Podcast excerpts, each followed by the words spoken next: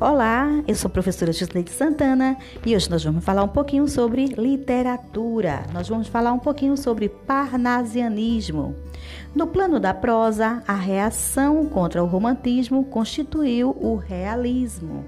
Já no plano da poesia, o combate ao sentimentalismo produziu o que chamamos de parnasianismo. O movimento parnasiano iniciou-se em 1882 com a publicação das fanfarras de Teófilo, Teófilo Dias e prolongou-se até aproximadamente 1922, quando recebeu severas críticas dos modernistas. O nome parnasianismo tem sua origem no Parnaso contemporâneo, uma antologia de escritos de diversos poetas franceses que reagiram contra as tendências românticas organizada por Lemerck em 1866. Parnaso era o nome de um monte em grego dedicado na antiguidade às musas e a Apolo.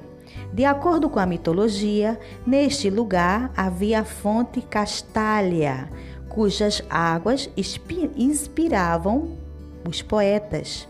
O vocábulo Parnaso também foi utilizado com o sentido de grupo de poetas, de antologia e até mesmo de poesia. Os escritores inspiravam-se em Leconte de Lisle, que iniciou a descrição objetiva do mundo e dos objetos. Utilizou temas da história antiga e dos povos orientais e teve grande preocupação com a forma, construindo versos com ritmo, vocabulário raro e elementos sensoriais. É, Baudelaire e Théophile Gautier também muito influenciaram os parnasianos.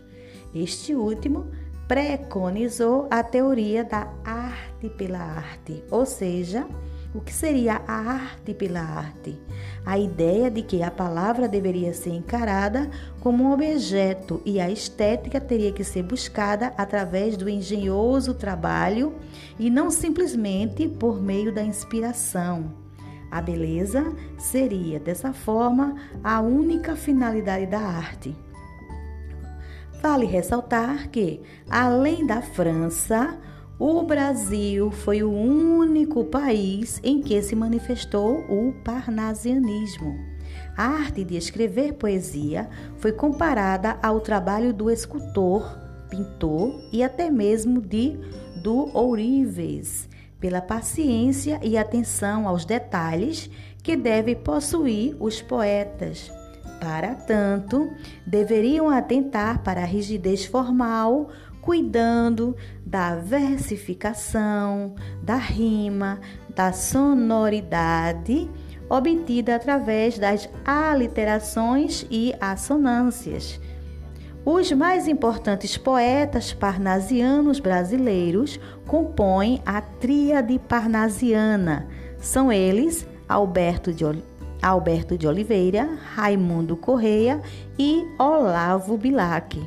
Merecem destaque também Vicente de Carvalho, Francisca Júlia e Arthur Azevedo. Por hoje é só, fique com Deus e até a próxima.